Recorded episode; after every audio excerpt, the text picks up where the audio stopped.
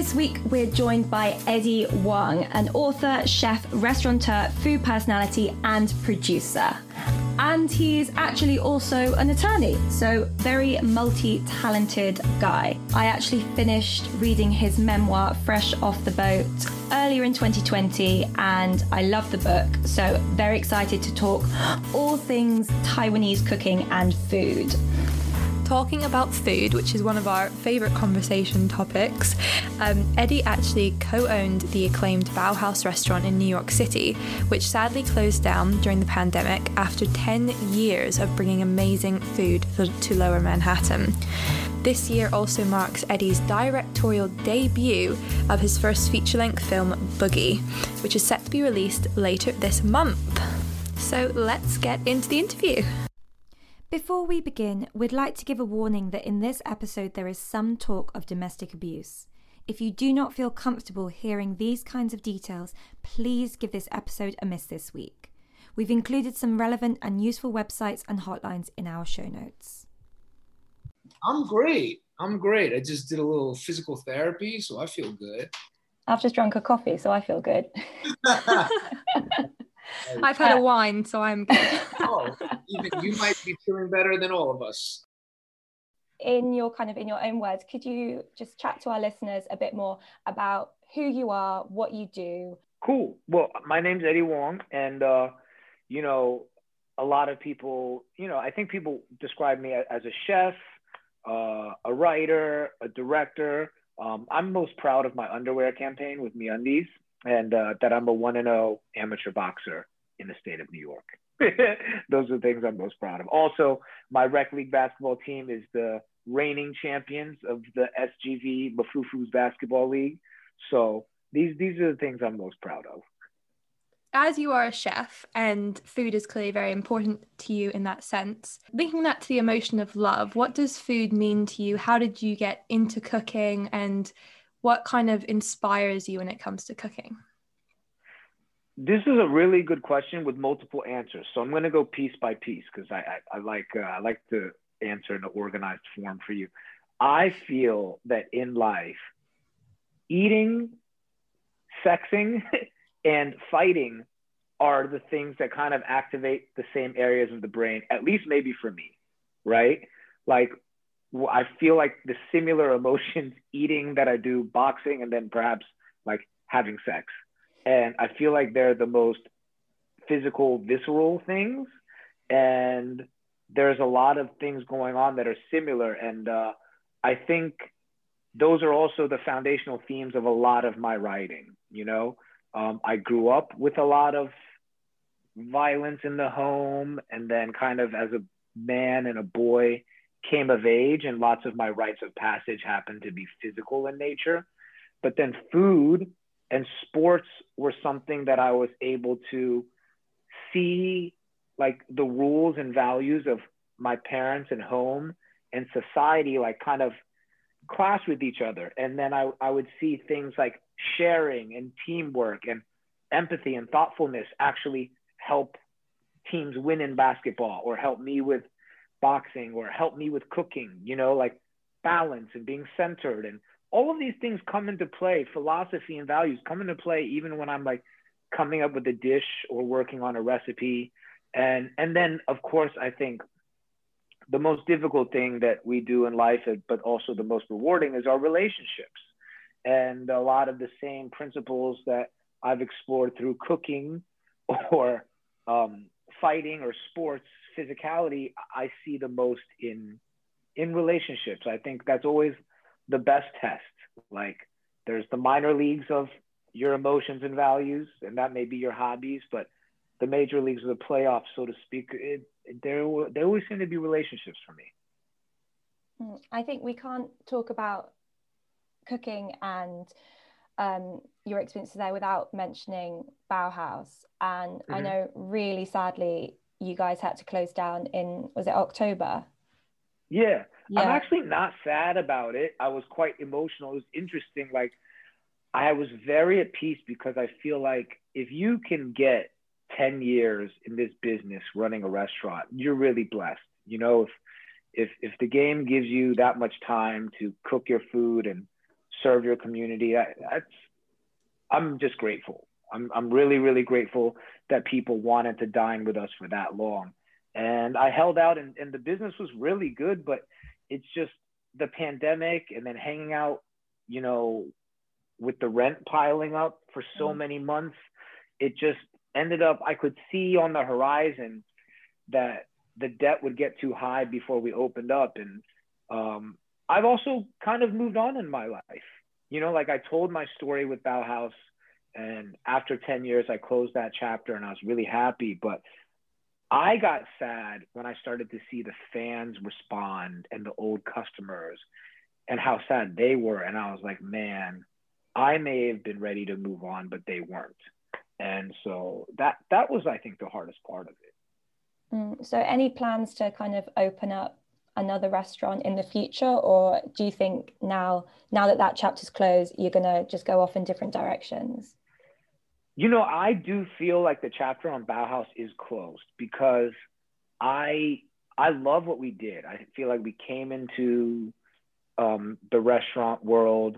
We made people think about a lot of things. I spoke about restaurants as libraries and i was like restaurants are important to me because they're not just places you go eat. They're places that distribute culture. I remember going to Lebanese restaurants for the first time as a kid and being like, oh wow, like they they have different cultural values, but then also a lot of similar values to us and the respect for elders and the way that you know they provide service. I was like, wow, there's a lot of similarity between Lebanese and Chinese culture. Um, and then I know like eating Ethiopian food, like it made me more curious about that culture and that country, and I would read about it and research it and um, I, I feel like the way that people dine and the way that people serve you their food tells you so much about them. And you can see the history in the migration of ingredients and how they ended up on a plate.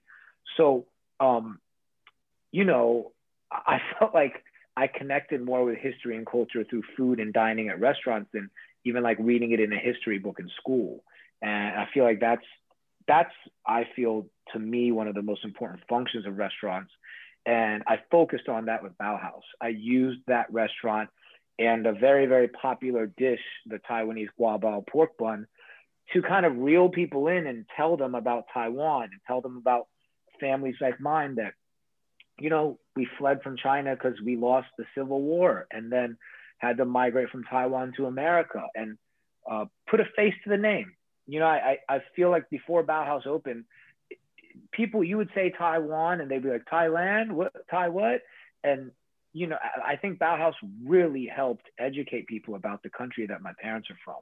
And um, I now do it through writing and film, but food is always a part of it. You know, like even in the new film Boogie, uh, the the last shoot we had at BaoHaus was for the movie.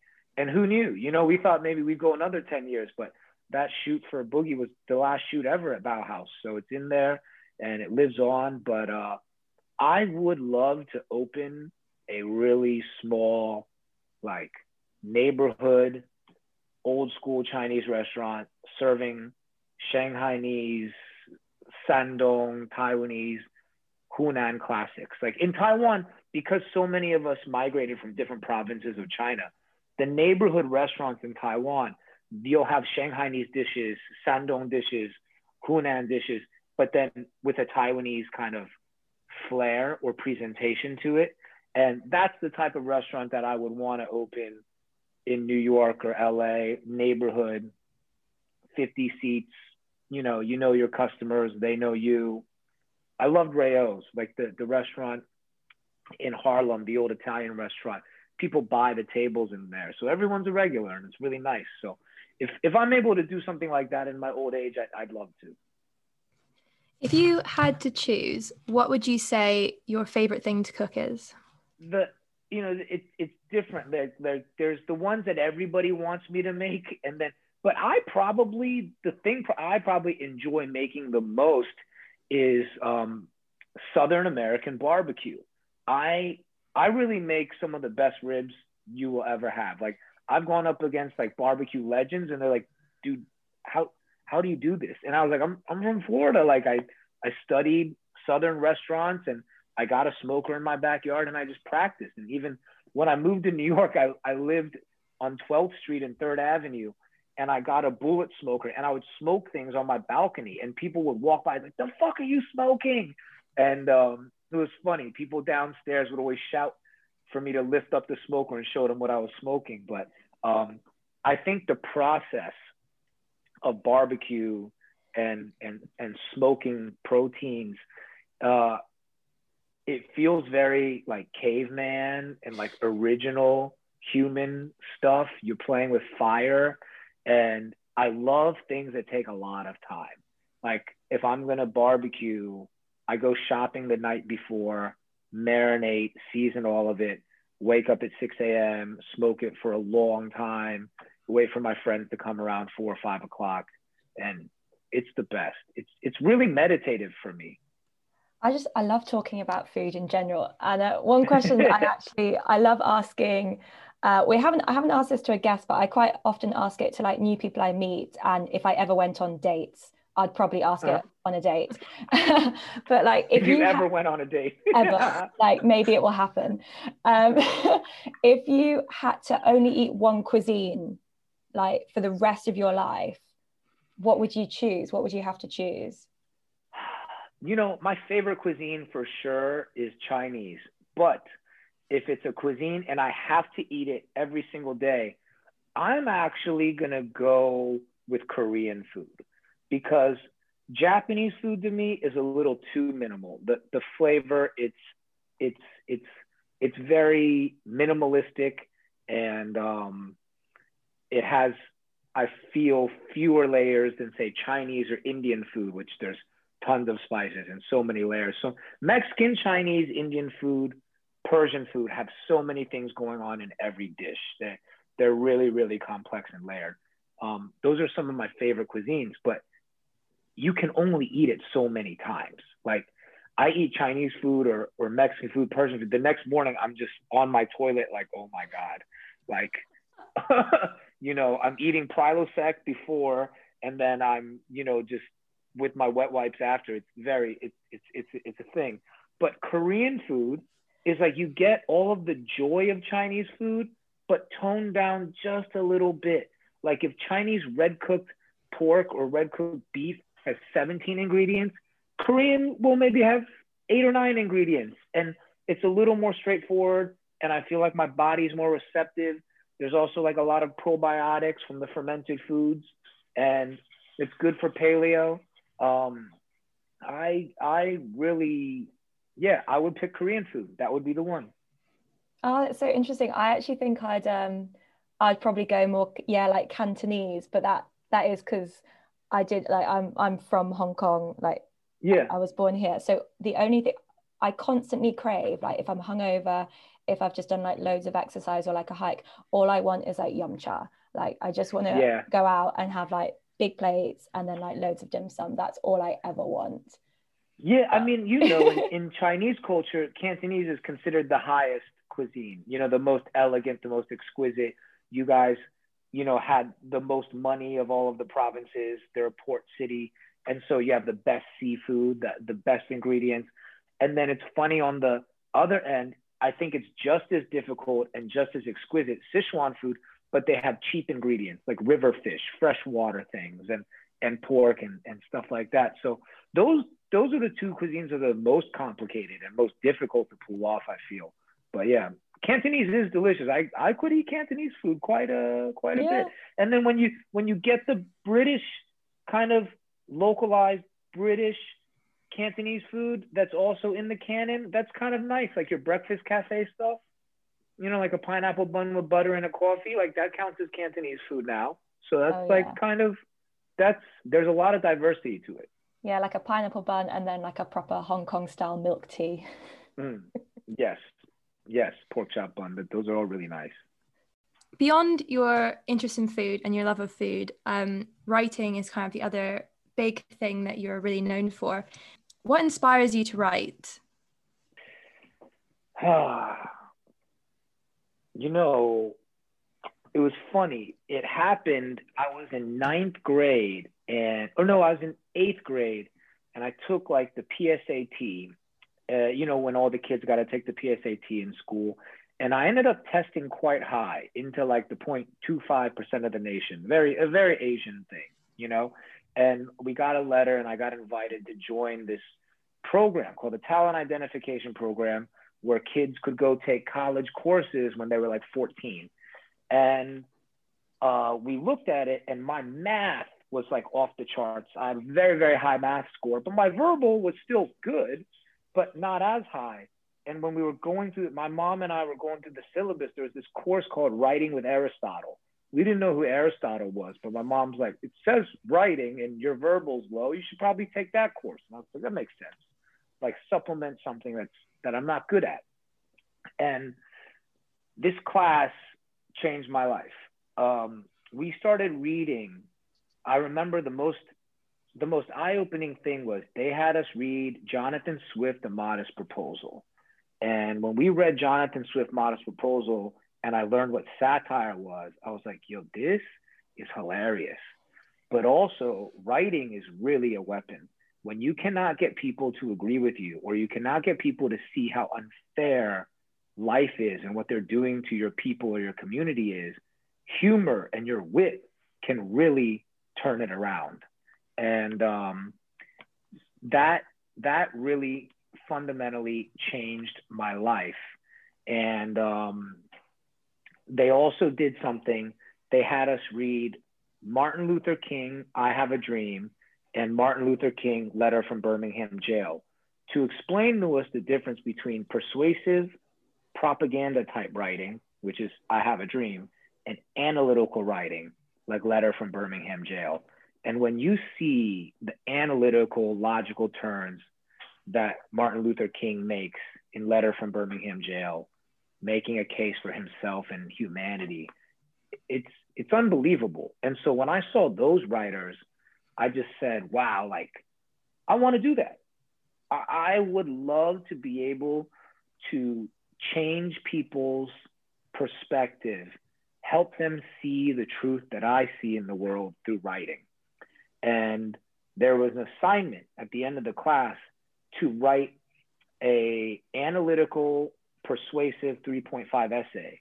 And my first essay I ever wrote was about the double standard in censoring hip hop music in America because this was 1996, uh, 1997 at the time and like C. Delores Tucker was trying to ban hip hop. They were trying to censor it, but everyone was attacking hip hop because it was a black art form, and no one would talk about punk rock or NOFX or Nirvana, and and there were equally explicit lyrics in their music, and and I like their music too.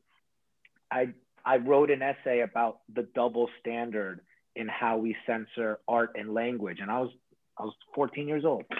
You know, um, that that's how I started writing in your in your book fresh off the boat you um obviously it goes through a lot of your childhood and like young adult teenage years do you think that your childhood and your upbringing has that has that made like a uh, has that really impacted the way that you experience your emotions or how you deal with or handle your emotions um, and particularly if we maybe look through the lens of sadness yeah, I think it's inevitable that your childhood influences like how you deal with things like sadness. I mean, you only have the tools that you learn at home, right?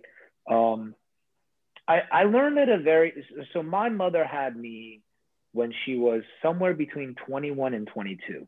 You know, like either she was like older 21 or early 22. That's when she had me, and she had me in college. And um, my dad, I believe, was like 27 years old or 26 years old. And my mom had just immigrated to America. She'd been in America about three years when she had me and didn't really speak great English. So she was still figuring out this country, an extremely young mom, still in college. And there's photos of me like running around the college campus with her and there's a photo where I'm in a hot tub and her friends are in there holding me above the hot tub. Like I was the party kid, you know, like she'd bring me to parties and people pass me around. And um, so I knew how to party and I was around. I remember one time my parents were at a party with their friend and my my dad had to bring me, and he was worried I'd like run away or get lost, so he gave me a job. And he, he I saw him take a watermelon and put a needle in the watermelon and spike it. I didn't know what he was doing, but he, uh, now I know he was spiking it with vodka. And he said, "All right, put your hand over the hole in this watermelon and go float in the pool." And I floated in the pool for at least two hours with that watermelon. And he's like, "All right, you can come out of the pool now." But you know, these are the tools my parents gave me. These are the things I'm around. So when it comes to sadness, and I, I feel a lot of my psychological development, um, the most important realization I came to as a kid was that I was going to have to develop them because my parents are wonderful. I love them. Um, I wouldn't trade them for anyone, but they really didn't know how to be parents and they really didn't know how to be um, partners to each other. There's a lot of violence in my home. And I think around five or six, I just said to myself, I don't think my parents know what they're doing. They're my homies. And I'm going to have to figure stuff out. And I just watched a lot of news. I read a lot of books. I listened to old people as much as I could because I knew my parents were overwhelmed. I could see it from a young age. They were really, really overwhelmed it would be interesting to talk about masculinity as a concept because that's something that we've spoken to a lot of our male guests about in the past and looking at how that influences the way in which they're allowed or they've felt they're allowed to interpret their emotions as they've grown up, especially when it comes to things like sadness or anger. How has masculinity or these kind of traditional stereotypes of what men should or like people think men should be how has that influenced the way in which you've been able to grow and experience the world? Yeah masculinity is tough and i think it's especially tough for asian american men. Um, because you know in america we're smaller um, we don't seem to be as strong we're a little bit more passive and and people just assume like you see all these attacks on asian americans like people just feel like they can pick on us you know, that that's just something I've always seen. People are like, oh, you could pick on that little Asian guy. Um, and at home too, we're taught to be very, very humble and respect our elders, respect our neighbors, keep your side of the street clean. Um, anytime I did something wrong, I would have to kneel at home for a very long time. I got hit a lot. And I was taught and I was trained like your dad is the boss. Whatever he says goes. And when you try to rise up against him, he will physically hurt you. And so I had to learn to respect my father's power. And I think that really strips you of a bit of your masculinity as a child, but then in a way it gives you strength as well. I won't say this for everyone, but for me, I found strength in being able to take it. And I found strength in being able to kneel for hours as long as he said. And I was like, I'm gonna get through this. I'm gonna, I'm gonna do this. And then it was funny because he gave me very conflicting advice, which is I can discipline you at home. But when you go outside in the outside world, anybody picks on you, you better win that fight. Because if you don't win that fight, you're gonna come home and I'm gonna discipline you again, and you're gonna get beat up twice. like, man, this this is a lot but I took it on. And when I look back at it, I don't think I would put my kid through the same thing if I had a kid. It was a lot. And I think that everything my father did for me to help make me a quote unquote man in his eyes got me to a point in life. But then once I got to that point, to get beyond that point, I had to unlearn everything he taught me and then kind of like find balance because you get, you know, strength and anger and toughness only gets you so far. And you get to a point where you're like, all right, it got me here, but you know, I hurt people along the way. I hurt myself along the way. I ruined relationships along the way. And um, it was around high school I started to see the really bad effects of violence, and I tried to undo it and um, it was uh, watching Good Will Hunting helped me a lot. That movie came out in '97. I watched it at my aunt's house, and that movie changed my life. because to that point, I, I didn't know you could talk about being hit at home. When police came to my house, I lied to them and said my parents didn't hit me. Um, even though at school they'd have me like take my shirt off and check my stuff. Um, but uh, you know, I always covered for my parents. My brothers covered for them. We always lied. And when I saw Good Will Hunting, I realized, you know, I may I don't have to talk to the police, but I can talk to somebody about it. So, you know, I would like make my counselor at school promise me not to say anything and then talk to her about it, or I talk to my friends about it.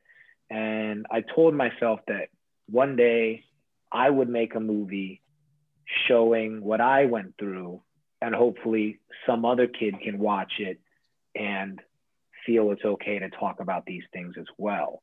And you know that that's why I made Boogie. You know, like in Boogie, you see a lot of the violence, a lot of the discipline.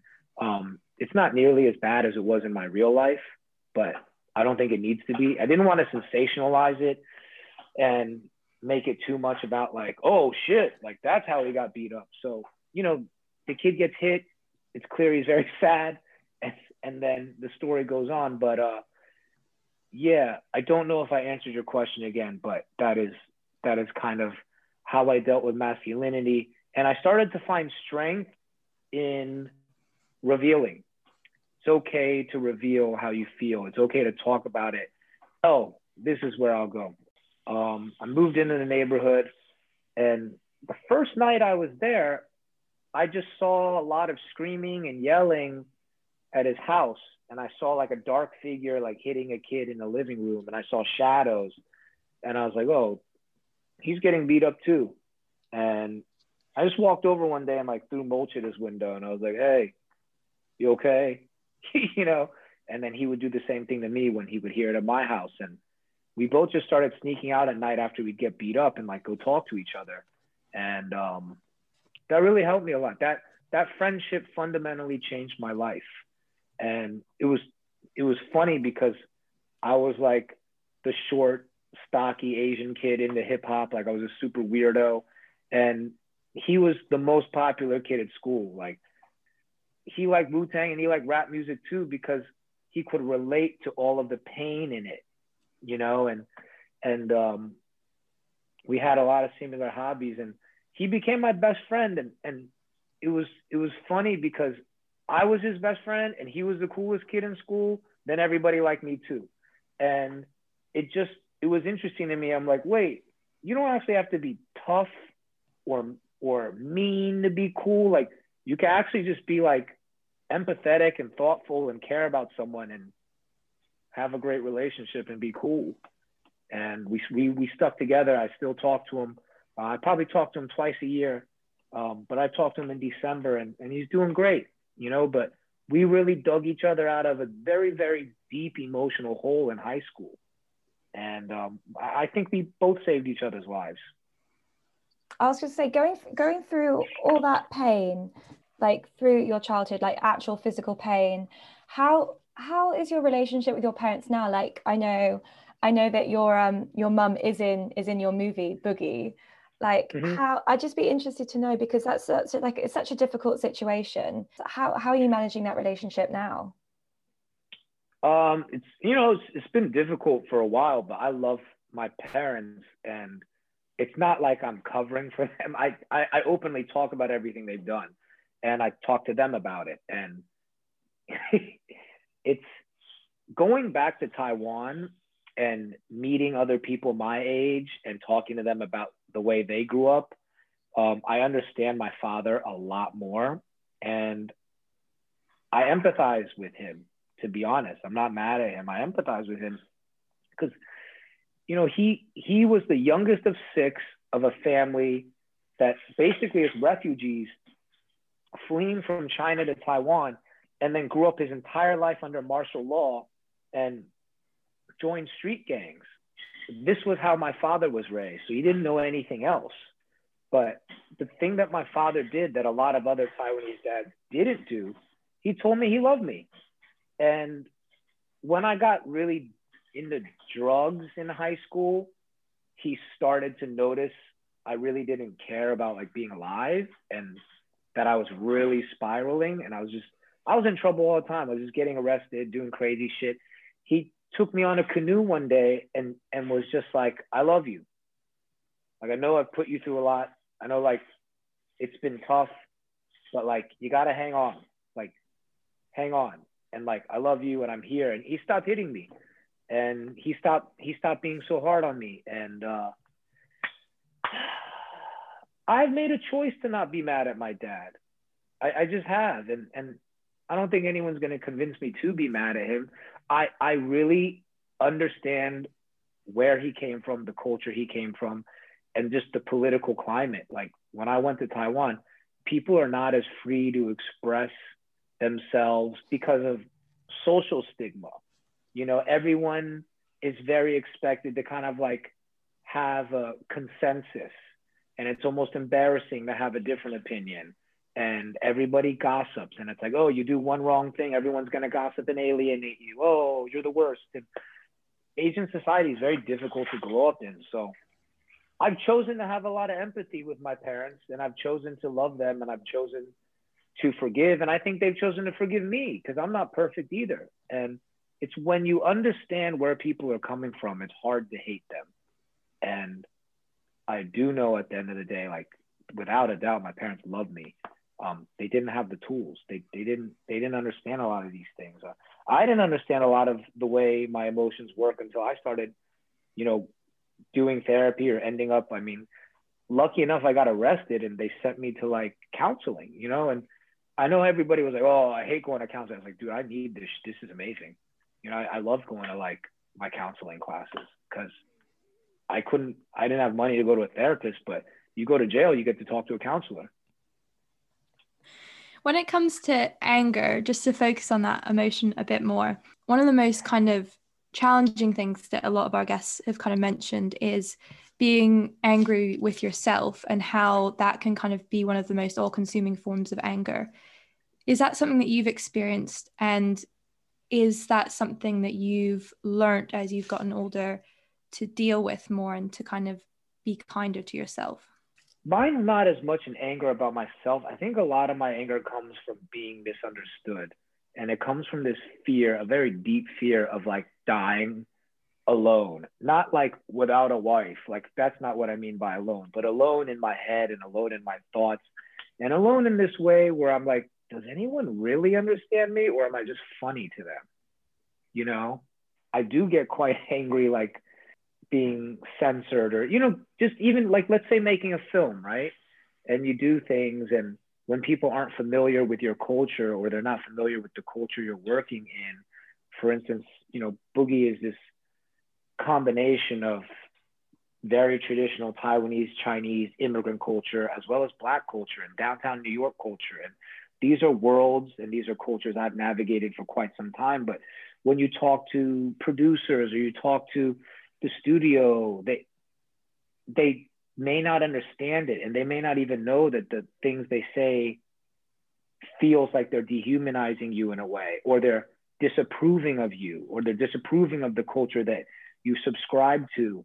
And that that stuff really hurts because it's like wait you guys don't have this pressure of like your culture being censored. You you get to have you get to have requiem for a dream. You get to have you know, all these films about white people behaving badly, but we want to have a film with Asian and black people behaving badly, and it's going to be censored. I have to explain every single thing and where it comes from because us behaving badly looks like savages to you. And I think those things make me really angry. Just being othered, you know, like living an entire life being the other will make you angry. And then going back to Taiwan and realizing I'm completely even more othered here and just that you have this existence where you will always be the other. Um, that made me really angry for a long time. But then I came to terms and I was like, look, there are a lot of benefits to being the other, and you love it. I love it. I, I love it being different, and I wouldn't change it for the world. And now I've just accepted that everything has a good and bad, like a yin and yang, and that this is my burden to explain my thoughts and to explain my difference and that if I don't get angry and I take on that responsibility, it'll be better. And I'm not as much like I get mad about white splaining. Like, look, white people are going to catch up when white people catch up. I can be mad about it forever, or I can just do the work I need to do and try to make the world a better place. And that, that's what I've been trying to do. One thing we we uh, like to get our guests to do, we'd love to know the kind of the little things that happen throughout your day or throughout your life. We call them like happiness bubbles. They don't have to be the biggest thing. They can literally be like eating some good food, what are kind of your little bubbles that give you happiness like throughout your life?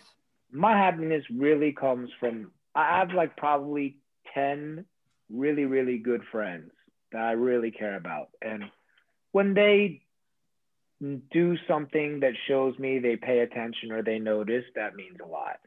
You know, and it's not about money or whatever, but they just they notice or they see something and they're like, oh, you would love this thing, or like, oh my God, you're doing that thing again. Like I have a couple friends that because I sit down in a car and the first thing I do in a car, I pull down the back of my shirt, then I pull the front of my shirt, then I pull my shorts, and I pull my underwear, and I adjust. And I have a couple friends that notice it, and when they get in a car with me now, they imitate me and they do it, and that cracks me up.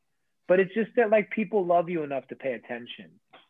Understanding myself makes me happy. Like even boxing, when I figure out how to throw a good punch and defend myself and make my body move in an efficient uh, manner, that makes me happy. You know, like I make a good dish. It's like, oh, you understood this ingredient. I think for me, it's just, it really comes from understanding, mutual understanding. Me understanding this plant or this animal ingredient I'm working with, understanding this craft of boxing or writing, and then friends and other people noticing things about me and people appreciating the things I write or the things I cook uh, that's really it. It's quite simple for me. And then when it's solitude, I do really enjoy sitting alone. I love hiking. I like going for runs. And I do enjoy just blankly staring out my window and being like, wow, I made it to LA. The sky is so nice. I have a house. This is crazy. What makes you hopeful? And obviously, this has been a pretty rough year for most people. Is there anything that you kind of think, you know, like something that you can see happening in the future that really not just inspires you, but maybe keeps you going in the fact that you think these kind of visions might come to be? Oh, I will tell you, I'm very hopeful. I'm very, very hopeful. Actually, people gave me a lot of hope this year. You know, the protests gave me a lot of hope. The people examining themselves gave me a lot of hope. People willing to question whether America was as great as we all said and thought it was gives me a ton of hope. Self reflection and awareness are the most important things. And I think the more self aware and reflective we are, the better we are to each other, the better we are to this earth, you know. And um, I am hopeful that things are changing and that we're looking at our actions and we're looking at our behavior. Um, I, I think that you can look at American history the last few hundred years and be like, America was a very irresponsible superpower and finally it's being forced to look at itself. And that gives me hope. One last question i think before we wrap up. Um, what are you cooking? Are you cooking anything for lunar new year? Oh yeah we are. I am cooking and, and also the star of the movie taylor takahashi he's one of my best friends. We cook every week together and i'm making a taiwanese turkey rice. So we braise an entire turkey breast in a stock then peel it, then make a shallot rice, serve it with a little takuan. It's really nice. Um, we're also doing a uh, a Chinese kind of technique on Korean kalbi jim because my mom's from Shandong, which is north of China, and it's the closest province to Korea. So there's a lot of similar techniques and ingredients, but I love to make these braised oxtails and short ribs. So we're doing that. I'm doing a whole fish. I'm going to do a sour cabbage steamed whole fish, and then um, some stir fried um, tong hao tai, which is like I think they call it chrysanthemum vegetable. We got some uh, bubble tea popsicles to finish it. I love the bubble tea popsicles. They're quite I've, good. I've never heard of them. They sound amazing. Oh my god, you have to treat yourself. Go to the grocery store. They got them in Hong Kong. Really? section. Bubble tea popsicle. Oh yeah, you got to get it. Really I'm gonna, good. I'm gonna have to uh, head out to Park and Shop later. Yeah. I, in London, they'll probably have it at a Chinese grocery store in London too. You guys got a lot of Chinese. I will investigate. I will track them down. Yeah. Eddie, thank you so much for chatting to us. It's been such a great conversation. Yeah. We really appreciate It it. was a lot of fun. Thank I you for taking guys' the podcast. time. It's great. Oh, thank you. That Thank means a lot. guys. Thanks for listening to Getting Personal. If you're enjoying our emotional conversations, then please give us a like, subscribe, and don't forget to leave a review. It gives us a boost in the charts, which helps other listeners to find us, and most importantly, it's one of our happy little bubbles when we read what you've written. So leave us some stars.